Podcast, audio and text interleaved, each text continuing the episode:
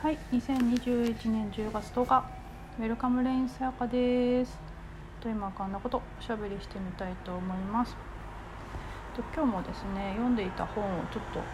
いろいろ感じることがあって紹介してみたいなというところでですね。でその本が、えーと、バイロン・ケイティとスティーブン・ミッチェルさんっていう方の「タオを生きるあるがままを受け入れる81の言葉」という本です。でこのバイロン・ケイティさんというのは非常に有名ないわゆるメンターと言われるような方で結構有名な方なわけなんですけどでワークという4つの質問を使ったですね、えーと、セラピーみたいなことをやっているんですけど探求ですかね探求ワーク、うん、4つの質問と置き換えからなりますって書いてますね。え、置き換えというのはあなたが信じていることとは反対のことを体験する方法ですって書いてあります。で4つの質問っていうのがですね1つ目が「それは本当でしょうか?」2その考えが本当であると絶対言い切れますか？で3そう考える時あなたはどのように反応しますか？4その考えがなければあなたはどうなりますか？っていうのはですねこれまさに確かめるっていうかな。それって何だろうな。本当だろうかっていう。もう、えーと、そうだと信じきっているがあまりもうそれが本当にそうなのかどうなのかっていうことも確認されないままずっとあるっていう風になっているものとかですね、まあ、それによってなんか膠着しちゃっているっていうかもう身動きが取れなくなっちゃっているような状態とか思考をですね、まあ、緩めていくというか視点を変えていくっていうようなことがね、まあ、気づきっていうのかな起きていくと思うんですけど、まあ、なかなかですね、まあ、なんかいろんなエピソードを持ってらっしゃる方で。でちょっとそのエピソードとしての一つをですねちょっと18ページ「現実は暗闇も光もあらゆるものを含む」っていう章ですかね。からの内容をちょっと読んでみたいと思うんですけど。と私は以前サンクエティ刑務所の中で最も警備が厳しい囚人に対してワークを行っていました。殺人やリープなどの脅迫犯罪によって終身刑を受けているような男性たちです。私はまず怒りを考える考えを次の形式で紙に書くよう言いました。私は何々に対して怒っている。なぜならっていうですね。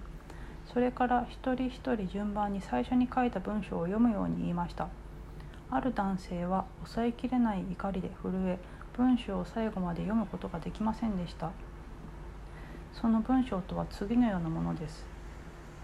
私は妻に対して怒っている。なぜなら私たちのアパートに火をつけ娘が焼死したから。彼は何年も怒りや喪失感絶望感の地獄の中で生きていました。けれども波の人ではなく本当に真実が真実を知りたいと思っていました。彼が別の文章「私は娘に生きていてもらう必要がある」を読んだ後私はワークの2番目の質問を投げかけました。その考えが本当であると絶対言い切れますか？彼は答えを求め心の内を探ります。それは驚くべき体験でした。彼はこう言ったのです。いいえ絶対とは言えません。私は言いました。あなたは呼吸していますか？はいと答えた彼の顔は輝いていました。そして最終的に彼が気づいたのは娘が生きていることを必要としていないこと。あらゆる怒りや絶望の奥で彼は大丈夫なのだということ。娘にとって何がベストかということさえ絶対知っているとは言えないこと。彼から溢れ出る涙や笑いはこの上なく感動的でこの驚異的な男性のそばにいるのは素晴らしい恩恵でした。しかし彼は自分自身の考えに問いかけただけだったのです。っていうような内容です。まあですねあのー、例えばですねっていうかなま、これのこの質問ってそれは本当ですかっていうのってですね、まあ、ある意味場合によってはこういうことに対してとか、ね、それが深刻であればあるほど、まあ、ある意味容赦がないというか、えーと、究極的な質問なわけですよね。まあ、なんだけどうーんとこの方はですね、まあ、なんかそこを、まあ、ぶれないっていうかなもうそこの本質っていうか真実から全くこうそこの軸からぶれないでいてくれるっていうかなっていうまあ役割なわけですよね。セラピストなのかって言ったらまさに。まあそうですよね。こういう場合は例外ですよね。ではなくてですね。もうどんな状態何に対してもこの4つの質問が導き出してくれるその気づきっていうものが根本的な解放を起こしてくれるというかな、まあ、そういうあの心理というかのもとにやってらっしゃると思うんですけど、まあ、実体験ですよね。ご自身もそれで、まあ、実感として体感としてそれを分かっているからできるっていうかな。でところでですねまあ、今回みたいなこういうエピソードに対してもそれは本当ですかと。その考えが本当であると絶対言い切れますかと。娘さんが、えーと、死んでしまったこと。ですね。でそうしたらですね、まあ、こういう展開が起きたわけなんですけど。うんそれでなんていうかですね感じたのがですね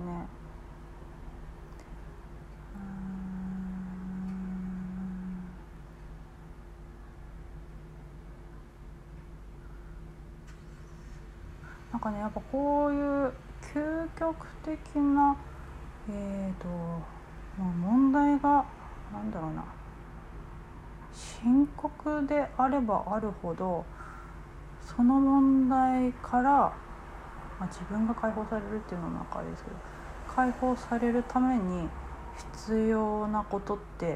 やっぱそういう本質に気づかないと解放されないっていうかな。っていうよりかはもうそれぐらい苦しい話ってことですよね。ちょっとやそっとのこう理解ではそれが覆らないぐらいの苦しみっていうか受け入れがたいような出来事に対してっていうのはそれにあるなんか変な表現ですけど対抗できるのはっていうかなそれを覆すにはっていうよりは何て言うんですかなそれをひっくり返すっていうよりかはその視点を変えるにはもう表面的な何かではなくてですね根本的な何かに気づかない限りはなかなかそこって消化されていかないというかそこから自由になることって難しいんですよねって話ですね。到底常識ではそれってそうじゃないだろうってかなだからその常識的に考えてそうじゃないだろう。だからこそなんかそこの考えというか、まあ、考えに伴った感情で苦しむわけなんですけど、まあ、こうあれですよね。それ本当ですかと。それは本当でしょうかと。それが絶対本当だと言い切れますかっていうことによってですね。それってマインドっていうか理屈ではですねあのいやそうですよと。そう思っているっていうこれがの何がどこが間違いなんですか？そうでしょうってなりますよね。で結局でもそこの当たり前でしょそうでしょうっていうところにいることがやっぱ本当に苦しいわけなんですよね。それがそうだと思うから苦しいっていうかな。なんだけどそれがあれ？っていうかなうん。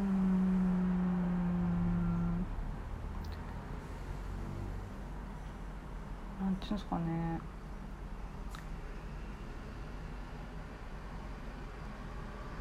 うんだからそこのなんていうのその完璧さっていうかねもうなんだろう対照的ですよね。それが完璧なんて思えないですよ。こんなことは完璧だなんて到底思えないようなことをですね完璧だっていうかな。もうそれしか起きようがなかったっていうかな。うん。っていう理解ですよね。っていうのが起きない限りですね。そこからこう解放されないんですよね。それが起きない限りは許すっていうかな。あのそのそれに対しての許しっていうかな。許さなくちゃいけないわけじゃなくてそこからこう自由になるためにはそれしかないんですよね。その怒りっていうそのこの話で言うとその怒り？だからその怒りっていう感情の中でぐるぐるしててももう解決されないわけなんですよね。だからあの正しさとして、えーと、いい人間であるために許そうとかしているわけじゃないんですよね。そうじゃないとそこからこう脱することができないからなんですよね。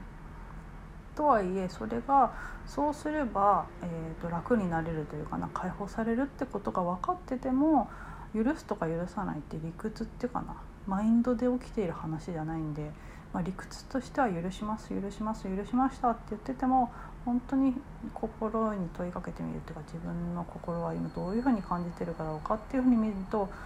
えーと、表面的には許しています。怒ってませんって言ってもまだ怒りがある。ってことが本当なわけですよね。そことの対話っていうかそことのこうやりくりっていうかな。やり取りなんで。でそれがですね許しっていうかな。に変わるっていうね。その大きなの視点の変換っていうかな。それが起きるためにはやっぱそのマインド的なこう常識的な範疇ではやっぱ起こりようがないですよね。この究極的な話になればなるほど。自分のねえーと、妻がアパートに火をつけてそれによって大事な娘さんが死んでしまったみたいなそんな不条理とか受け入れがたいとかどうしたらいいんだっていうようなその常識的に考えて考えられないとかな常識の範疇で捉えられないような究極的な話であればあるほど求められることってそのマインドから導き出された何かっていうよりかはやっぱその本質的な気づきじゃないともう手に負えないっていうような規模っていうかななわけですよね。だからそういうことを促してくるっていうかなとも言えますよねなんかですねまあなんかねなんかちょっとまあうまいことを表現できないんですけどまあそんなようなことをですね感じてちょっと喋ってみたいなと思ってなかなかちょっと全然オチがついてないなって感じで終わっていきそうなんですけどですね。うんだからちょっと思考マインドでは手に負えない問題っていうのがあってそれがそういう問題を解決っていうかな解消っていうかなっていうよりかはそこからその苦しみっていうなんからこうその解放っていうのかな？が起きるためにはですねもうそれしかないんですよねっていうね。それしかないっていうのはその根本的な本質的な視点っていうかそういう気づきですよね。単純に頭で考えちゃったらえ不条理だしもうこいつが悪いじゃんとしか言えないようなこととかですね。もうそうなると恨みとか苦しみっていうかな怒りの中にまあ入っていっちゃうわけですよね、まあ、そういうふうになっているっていうかな。マインドが導き出せることってそういうことっていうか、まあ、マインドでねマインドで考えてもそっちじゃなくてね違う方向に導き出せることもあるかもしれないけど素直に反応したらそうなるっていうかな。大事な人とかねをこう失ってしまってしかもなんかちょっとありえないようなシチュエーションで、えーと、死んでしまった殺されてしまったみたいな状況って理性的に考えたら普通起こるでしょっていうね。でもその怒るでしょ恨むでしょっていうところにいてえー、っと誰が苦しいんだっていうとやっぱその本人なんですよね。自分自身なんですよね。でその自分自身が解放されるためにはっていうかな。正しさじゃなくてですねあのいい人であろうとか善人であろうとかっていうことじゃなくてただ単純にその苦しみっていうことから解放されるためにはってなるというその手段がですね、やっぱその話そういう話になってきちゃうんですよねその根本的な本質的なマインド的な話じゃなくって、まあ、この世のっていうか人間というかなんか仕組みの話ですよね。ってところに気づかないとこれぐらいのそれぐらいの規模の話とかになってくるとあの手に負えないしまあでも規模の話じゃないですね。そういうことの大小なりと起きてることってまあ同じなんで。でまあ規模が大きくなればなるほどですね。あのこ小細工っていうか小手先の何かで片付けらんないですよね。ってなるとですねがっつりそういうところと向き合うというか、あの気づいていかないとそこの苦しみってところから解放されないようになっちゃってんだろうなって思うと、まあ、そういうことなのかなっていうね、まあ、なんか気がしちゃうというかって感じですかね。まあ、すごいだらだら話しちゃいましたけど、まあ、そんな感じですねちょっと取り留めもないような話となってしまいましてちょっとまとまとめてもいない感じもしますけど、まあ、そんな感じでちょっと感じたことをおしゃべりしました。はいそんな具合で本日もおしゃべりさせていただきありがとうございましたウェルカムレインセガでした